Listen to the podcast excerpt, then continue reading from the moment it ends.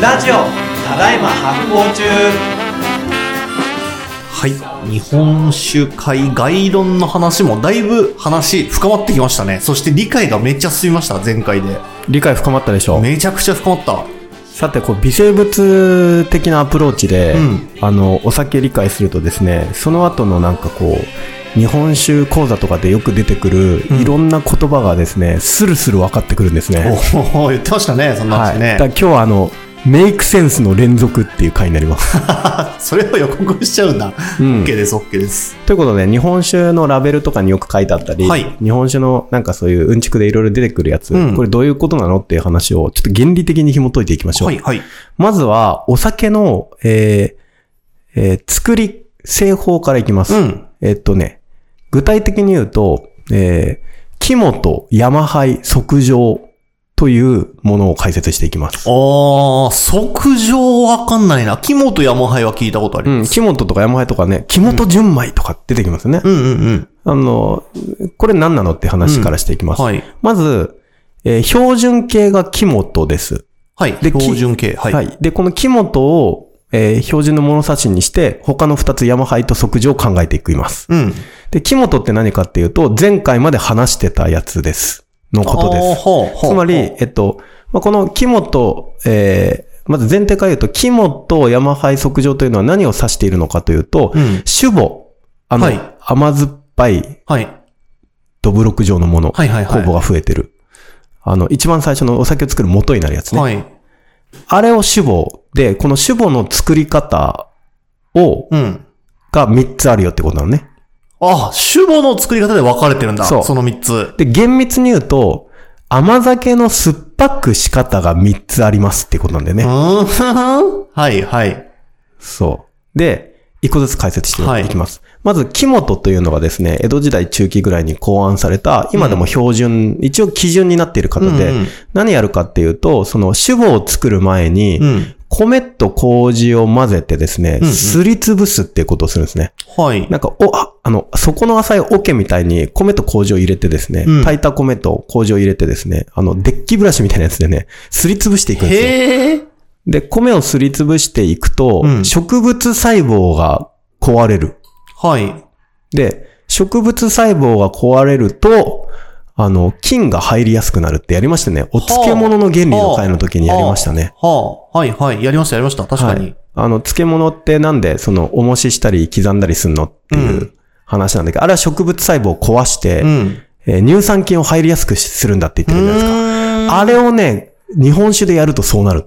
うんうんうんうん。デッキブラシで米をすりつぶすと、デッキブラシじゃないんだけど、デッキブラシみたいなやつですりつぶすと、植物細胞が壊れて乳酸菌が入りやすくなる。確かに。そしてそうだ、お漬物って塩も入れて、それも細胞壊すためだけど、日本酒は塩入れられないから、そそうういうやり方で壊すんだ。そう壊す。で、そうすると乳酸菌入りやすい。確かに。だから、ドブロクの時はなんかこう、成り行きで入る。うん。みたいなのをはいはいやってたんだけど、はい大量に作るときは、あとはその再現性を上げるためには、はいより乳酸菌が入ってきやすいコンディションを作んなきゃいけないねっていうので、うんうん米をすりつぶすっていう、あの、要は、お漬物みたいな方法論を考えてたんだよね。ほー。で、これが肝とで、うんこれが江戸時代の中期ぐらいに考案さはれいて基準になっています。あれのこと、肝とっていうの肝と、生の元と書いて肝とって言うんですけど、うんこれはなんかあの、デッキブラシで米をすりつぶして植物細胞をぶっ壊して乳酸菌入りやすくしようってことです。ええー、肝とってなんかお米に関するなんかだと思ってた。うん、違うんです。すげえ、はい。次行きます。はいで、この木本のお米をすりつぶす作業を山おろしと言います。うん、うん、うん、うん、うん、うん。山おろしというふうに言うんですうね。ん。で、えっと、この、えー山おろしををしないでうん。乳酸菌入れたい。うん。山おろしを廃止して、うん。なおかつ乳酸菌を入れたい。ええー、山灰です。そういうことなんか、山の方に関するなんかだと思ってた。あ の、米こ米うのすりつぶすのをなんかこう、山おろしっていうんはだい。よね。はい。こう、はい。で、えーそれ、それをね、廃止するから、山は、山し、おろし廃止元、略して山廃です。ええー、そうなのはい。で、でさ、じゃあ、米すりつぶさないで、ど、どどうやってうやってやるのっうん。ていう話になるじゃん。うん今度はね、温度コントロールになってくんだよね。うーん。その、脂肪を作るときに、うあの、なんかね、まあ、あの、熱湯が入ったタンクみたいなうんうん。ものをですね、えー入れてですね、うん。だからピンポイントにね、温度を高め、あの、温度を暖かくしていくの。で、うん乳酸菌ってさ、温度暖かめの方が働きやすいんだよね。うーん。で、日本酒ってまあ冬場に作ることが多いんだけど、冷たいじゃん、その酒母の中が。はい。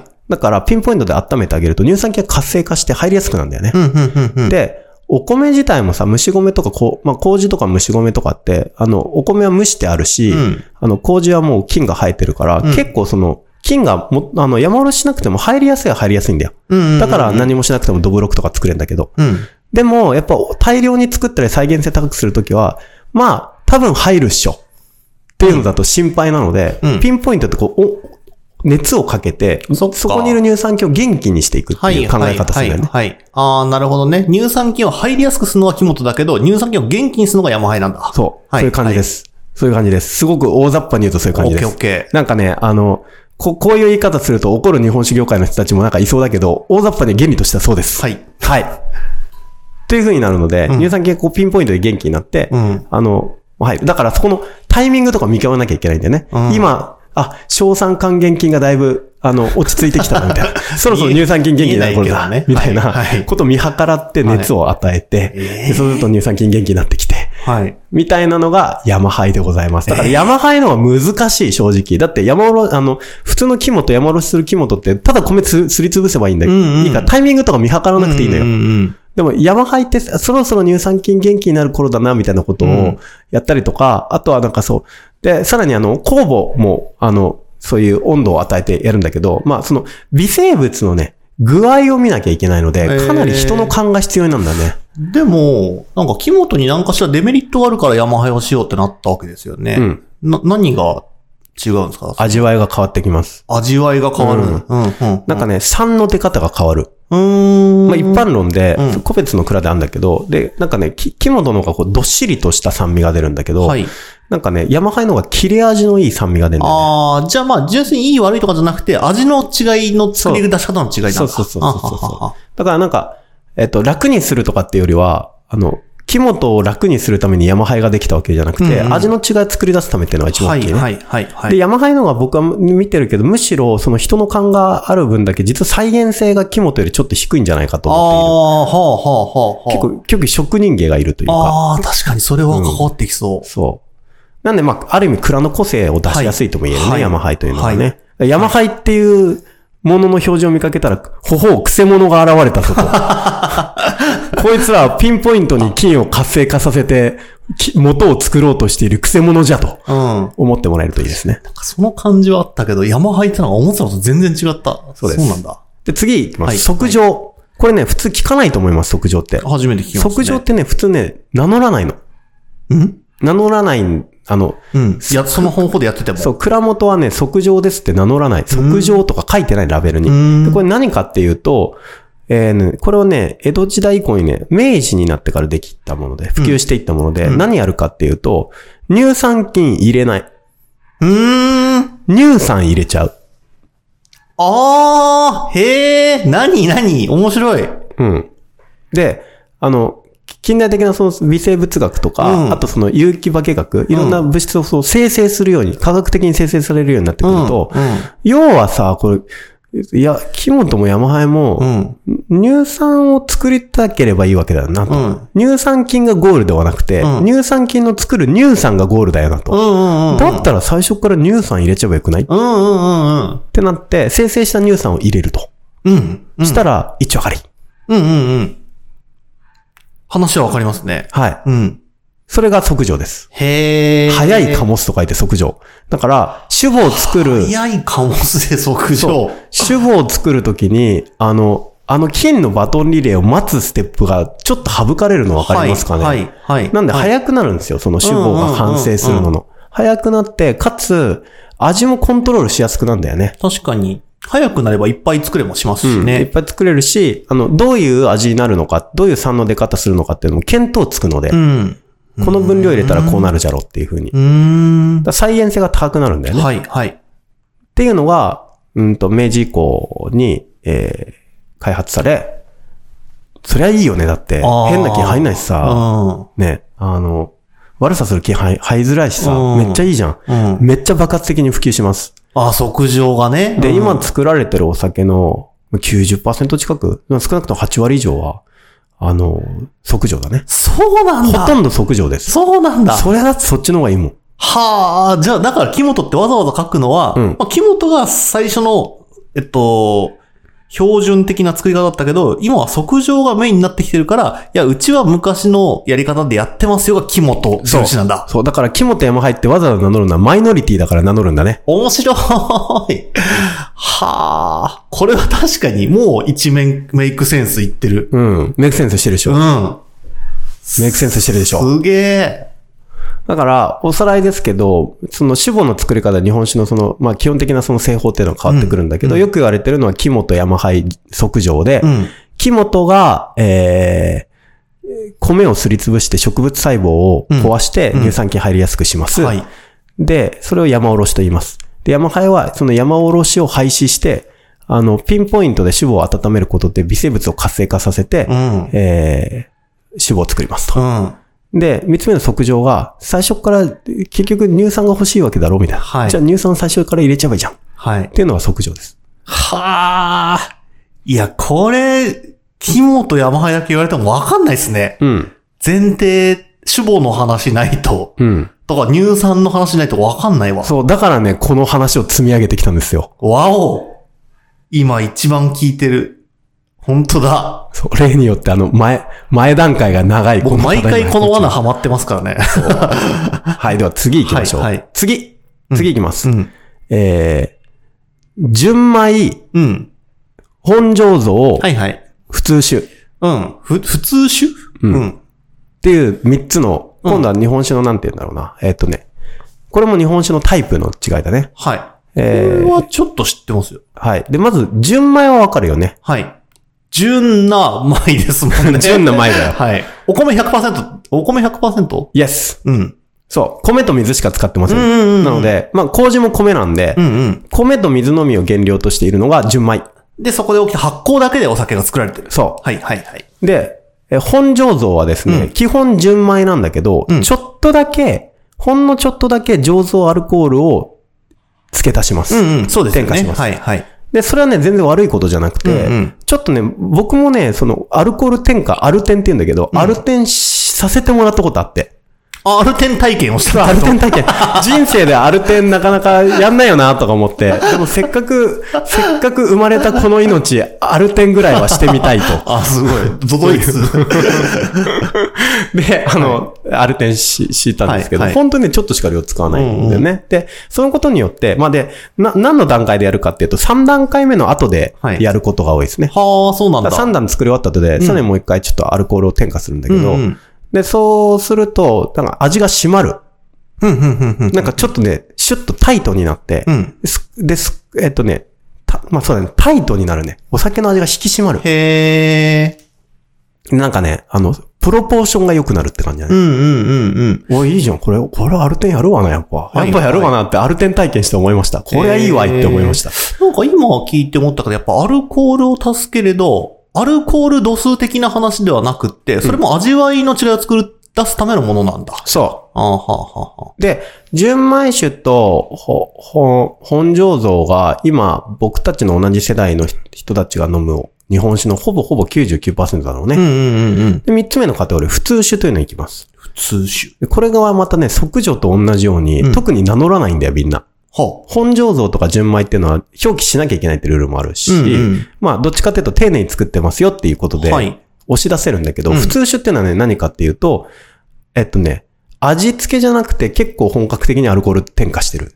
うん要はなんかアルコール度数をカバーするために、アルコールを入れてるうーん。ってお酒です。で、これ、もともとはちょっと歴史圏のところであ扱いたいんだけど、なんかあの、戦後に、戦中戦後に、あの、米が、あの、酒にしてる場合じゃねえっていう時に、米食った方がいいっしょってこと 食ってる場合だろ、飲んでる場合じゃねえみたいな時にですね、 あの、ま、あの、やっぱり合成したアルコールと、ま、うま、それそれで混ぜて、はい薄めて、はい。あの、よりたくさん合理的に日本酒を作ろうっていう、うんうんうんまあ、あの、時代があったんだよね。はいその時代のちょっと名残が入ってる。うでも、ーんそその時はね、やっぱ3倍とかまでアルコールで伸ばしてたんだけど、今そこまで極端なことはしないので、うんうん2倍以下とかなんで、1. 何倍とかなんで、あの、そこまで極端には伸ばさない、薄く薄めないんだけど、うんまあその、ある程度醸造アルコールで、こ工業的に天あの、作ったアルコールで薄めるっうんうん。ていうのが、えー、普通酒です。へえ。で、普通酒もね、実は結構美味しいんだよね。うんうん。あのー、だから、なんだ、あの、パ、パックでさ、うんパックで売ってるお酒とかあるじゃん。うん。あと、地元向けのおじさんが飲んでるさ、一升瓶で1000円台のさ、うん。めっちゃ安い、うん1000 1800円とかうんう、ん売。ってるのあるじゃん。その中でもいろいろありますしね。うんなんか、これが好きとか多分ありますよね。あれはね、結構普通酒のことが多い、うーん多いですね。昔ね、日本酒ね、きあの、これも歴史の時に話すけど、級数があったんだよね。はい1級とか2級とか。あその頃のへね、ー名残でもあるんだけれへどーも、普通酒、未だにね、でも、あの、スーパーの特売にかかってるのは普通酒多いですよ。んうんそして普通酒はちゃんと美味しいですよってうんいう。うんうん。あの、えー僕ね、ふ普通酒のパック酒好き、好きおじさんなのよ。はいはいはい。普通酒パック酒好きおじさんだったんだ、平子さん。そうなんですよ。うんで、あの、やっぱ日本酒飲み始めの時とかって、やっぱりね、本物を飲まなきゃみたいな感じで、うんあの、純米酒とかね、うん。あの、本醸造とか飲んでたんだけど、うん一周してね、あの、パック酒に戻ってくると、ほうすげえいいデザインだなとか思うわけ。はいはいはいはい。めちゃめちゃ無駄がないっていうか、はいはい仕上がってる。うんうんうん。美味しい。最高。って思う。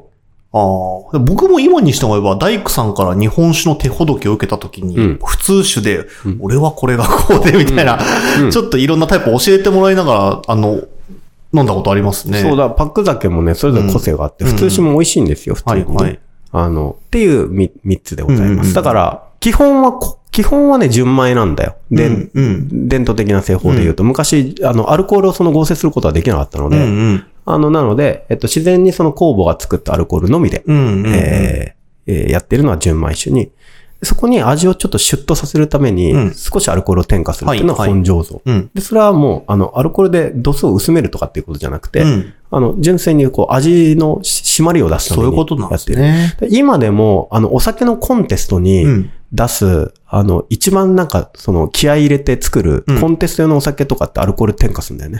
へー。そうそうそう。で、えっと、で、普通酒っていうのは、あの、そういう、まあ、昔のアルコールで薄めてたものの名残で、ある程度まで、あの、昔ほど極端じゃないけど、ちょうどアルコールを添加して、うんうん。いる、うんえーお酒ですね、はい比較的リーズナブルに作る。作れる。うんうんそうすると。なんで、リーズナブルにもちろん買えるしね。そう。だから懐に優しいお酒になると。でもちゃんと美味しいですよってういうんうん。そういう、そういう、まあ本当はそれだけじゃない要素もいろいろあるんだけど、うんざっくり、そういうことです。 OK です。これも OK ですね。はい、理解できました。はい。じゃあ、えっと、酒母の作り方と、その日本酒のね、あの、原料のところうんまで OK ですね。はい。で次に行きます。うん。純米酒、うん吟醸酒、うん。大吟醸酒。うん。純米吟醸、純米大吟醸とか書いてありますよね。うん。はい。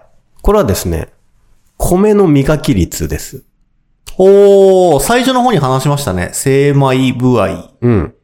米を磨くとうん、高級酒になりがちなんだけうんうんうんうんど、これね、えーどういうことかというとですね、えーお米を磨くとね、えー酒米の話しましたよね。はい日本酒っていうのは、はい酒米という日本酒作り用に特化した米ですから、うん酒米って典型的な酒米はね、あの、でんぷん質とタンパク質が、はい内と外で分かれてるのね。ほう。で、内側にでんぷん質が固まり、ほう外側にタンパク質が固まっている傾向がある。へー。特に山田錦という酒米がその傾向はすごく強い。んだから層になってるのね。うんだから米磨いていくとさ、うん。うん。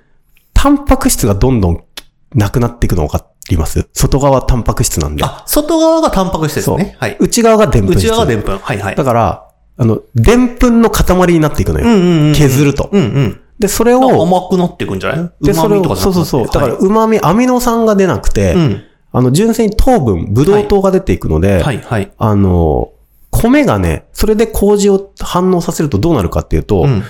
ブドウに近づいていくんだよね。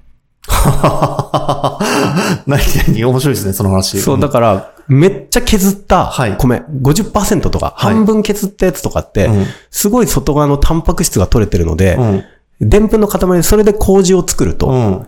こ削った米で麹を作ると、うんブドウに近くなってる。えー、成分的にはほぼブドウみたいなことになってる。まあ酸味がないんだけど、はいはいそうかそうです酸ね酸度がないんだけれども、その、ブドウ糖の塊みたいになってくるので、えフルーツになるんだよねー、う。ーん。は米という名のフルーツあ、はに。あ、はあ、はで、で、それを今度アルコール発酵させるとはい雑味がない、あ。はい。澄んだお酒になるうと。ん、うん、うん、うん。で、アミノ酸って調味料ではすごくいいんだけど、はい日本酒で出すぎると雑味になっちゃ雑味うになとっちゃうんだ。いうふうに言われるはい。ので、ので、その、いっぱい削ると、ああ。米がフルーツ化していくので、麹が、その米たといめうにか麹削がってんのね。削っていくとどんどん、なんかこう、雑味のなくクリアなう味にん、なっていく。うん、うん、うん。高そフルーツ。う。あり高がていえ。フルーツ。はい、あはい。りがてえ。はいみたいな感じになっはいはいはて、いどんどん値段上がっていくんで。はいまあその代わり、げ原料のね、ロスも増えてるけど、うんうんうん具合も、あの、ぶどまりが悪くなってくんだけど、あーまあまあそまっあ、かね、当然ね、お米いっぱい捨てちゃうんだからね、はいはいでもその分でやっぱ値段を釣り上げられるっていう。うんうんうん釣り上げられるって言い方だけど、まあ高級なので付加価値をつけられるんですね。そうっすね。まあ、その分工程も増えてるわけですもんね。で、普通酒がな、さっき言った70%。はい。あの、ん普通酒は70%ぐらいの精米でやることが多いです。うん、うん。で、えっ、と、純米酒とか本醸造だとだいたい60%ぐらいなんでうん、うん、うんうん。で、えっと、銀醸酒はい。になると60%以下。あ、じゃあ明確に60杯からだと銀醸って名乗れるってこと名に乗れるなってるんですかはいはいはい、で、はい。銀醸もね、よくよくね、あの見るとね、純米銀醸って書いてあると、銀醸って書いてあるやつ両方あるのよ。あ、あるある。うん。で、純米銀醸はわかりやすくて、純米酒のい60%以下の精米。はいはいはいはいはい。で、純、銀醸酒っていうのは、うん本醸造のはー60%以下です。はーこれが銀醸。はあ、そっか、そこのタイプも違うんだ。うんああ、オッケーです、オッケーです。で、大吟醸は50%以下なのね。結構削りますね。ちょいけど、贅 沢よ。贅沢ですよ。 50%? えお米、お米のその玄米から、 50%半分削っちゃってる半分削ってる。マジっすか半分削っちゃってんのよ。削るも削るたりというとこです ね。で何、その、はい。で、純米大吟醸は純米の大吟醸で、はい大吟醸って書いてあるお酒もあるのよ。うん。あの特に大手のやつとかがあって、よく見る。それは、本醸造を、いや、ある、ちょっとだけアルテンして、うん。さらに米を超削ってる。そういうことね。はい、はい。大吟醸が、その、要は、アルテンした、ちょっとアルコールちょっとだけ添加した、本醸造の大吟醸っていうのがよくコンテストに出されますうね。ーん。実は一番うまいのでは、うんうんうんうん。ね、純米よりもちょっと、グレードとしては、そのコンテストよりんだけど、上に扱われるので、うんうん。ちょっとアルアルコール添加して、はいめっちゃお米磨いてると最強なのではっていうことにもなりますね。おー、そうなんだ。ははい。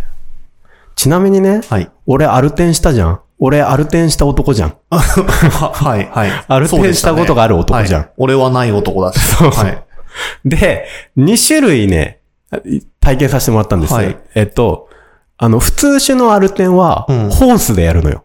ホースでビャーって入れんの。はい。結構ワイルドに。はい。で、あの、そういう大吟醸のアルテンはね、うん。自分で運ぶの。へえ。ちょっとしか入れないから。へえ。その、ホースでビャーってやると入れすぎちゃうから、はいちゃんと測って、はい自分で持ってくの。うーん。容器に入れて、はい。転びました。運んでる途中 に。なん滑ってことを。アルコールまみれ に。おっとっととか言って。アルコーあルお浴びてる大きくは転ばなかったね。ちょっと転んで、アルコールびしゃってか ぶりいました。や、はい。すいません。そ当う日すいなんません。だ。そうなんだ。山内さんすいません。なんかでもいいっすね。この自分でこの、そこに入れていそくうっていうだ工程も。それぐらい量少ないと思うんうんうんうんううんん。良きですね。はい。っていうぐらい、まあ量違うんで。はい。あの、なんで、まあその、やっぱりアルコール添加するの良くないみたいなうん。とことか、結構ね、あの、日本酒の議論であるんだけど、あ、へえ。やっぱ純米の方がいいみたいな。うんうん。僕なんか、アルテン全然いいんじゃないと思うう。んうんうん。やっぱね、、実際やって、ややってみるとわか、そんな変なことはしてないし、あとやっぱ、あの、本醸造を作るとやっぱ感動した、すごい。うんそのあ、こんなに味が締まるんだっうてんうんいう。うんうんうん。これいい、なんかすごい技術の発見だなと思っうんうんうんうてん、そういうリスペクトしましたね。うんうんうん本うん醸造をやっぱり作ってるっていうことに対してうんうね。んうんうん。なんで、あの、まあ、そういう風に、あの、アルコールを添加するかしないか、うん米をどれだけ磨いてるか、うんうんみたいなので、お米のタイプが、スペックがまた決まっていきまはい、す。はい、はい、はい。はあ。どういやいや、あの、さっきの本醸造とかの話ですけど、さっき大工さんの話、普通酒の時に出しましたけど、僕大工さんと結構仲良くて、うん。大工さんの中でも日本酒好きな人多いんですけど、うんいろんなタイプがいるんですよ。やっぱ純米酒だよねとか、うんいや、俺本醸造が好きだなとか、うんさっきみたいに結局ふ普通酒こ、これが一番飲み慣れてて美味しいみたいな。うん。いろんな人いるけど、うんこの、いその大工さんの話にも深みが出る話だな。やっぱいろんな好き好きがあって、そうだねいろんなところへのファンがいる。で、僕はその、どうその違いができてるのか今知れたから、うんなんか楽しいっすね。で、最近ね、ちょっと米の磨き、銀醸、大銀醸とかのところに戻るんだけど、はい最近ね、新しいトレンドで出てきてるのは、うん磨かない。ああ、聞いたことある。うん。低性白とかって言われるんですけど、はいまあそういう風にするとまたなんかもったいつけてるよね。うんあんま米削らねえってういんう。うんうん。大体白米っていううんうんうん酒が出てきてまうす。ん。うん。でもだから、 85%とあか。あ、そうかそうか。そんぐらいは削られてるわけですね。はい。 85%とかで、うん80%、85%とかでうん、やると、あの、アミノ酸が当然出ますよね。そうですねタンパク質が残ってるよそうですねね。それを麹がたん、あの、アミノ酸に変えちゃうので、はい旨味が出るんだはい、ね。はい。いい、悪い言い方で言うと雑味。うんうんうんうん言い方で言うと旨味。はい、はい。で、旨味、酒に旨味あってもいいじゃん。っうんうんうんうん。ていう一覧が出てきて、はい。そうするとですね、あの、あんまり削らないっていううんうん。ことになる。はい。で、うまくその醸醸造、その、えっ、と、発酵のコントロールをうまくやると、品がいいのにちゃんと旨味があるみたいな、うんボディがあるみたいな酒できるように今なってきてるの技術上がってきてるから。うんうんだから、あえてお米を削らないっうん。ていうひ人たちもいる。で、あの、僕、ちょっと前にね、新田本家、はい。福島県郡山の新田本家っていうはい。作り酒屋さんね、酒蔵行ってきたんだけど、新田さんとこの、あの、レギュラーのお酒は、うん。あの、精米率ひ結構ひ低いですね。低いっていうのはどっちえっと、だから、白米に近いですあ、ね。はいはいはい。年によってちょっとずつ変えてるんだけど削、らない。うん。でも白米に結構近くうて、んうだかん。らそれはあの、普通だったらね、あの、普通の桜だったら70%がはい。基準値なんだけど、それより全然高いうんはいのはをい純米酒として売ってる。うーん。あそこはでも純米酒って言っていいんだ。そあはう。だから、銀醸だけがなんかそのパーセンテージ変わるだけで。そうそう。だから、99%でも例えば、そっか、純米酒は言えるのか。う、うん全然、玄米じゃなけれはばい純米酒で言えるので、ーん。OK です。そういうこと、そういう新しいトレンドもあるので、うん一概に米を削るからいいというわけでもない、うんうんうんうんそこも考え方なんだよね。はい。はい。ただ、はい大枠はいで言うと米削っていくと理屈はあって、うん。あの、中のね、で、あの、外のタンパク質が削られ、中のでんぷん質だけになっていくので、うんそれを麹にした時にフルーツのような麹になるぞと。はい。で、そいつで酒作るとフルーティーで、うんあの、澄んだ酒ができるからありがてえっうん。ていうのが銀醸酒の基本的な考え方でございます。おー。で、そこに適宜アルコールとかちょっと加えていくと、はいさらに味跳ねるみたいうな。ん。はい。はい。原酒は何ですか さて、その話がですね、次回となります。仕込みみたいに聞こえちゃうって。いや、なんか本当はね、この回で話そうと思ったんだけど、はいい、い時間だから、そうっちすねょっと次の回にしましょうかね。はい。この番組は制作発行デパートメント協賛バリューブックスで下北沢ただいま発行中スタジオからお届けしておりますポッドキャストは Spotify 映像は発行デパートメントの YouTube チャンネルで視聴できますチャンネル登録を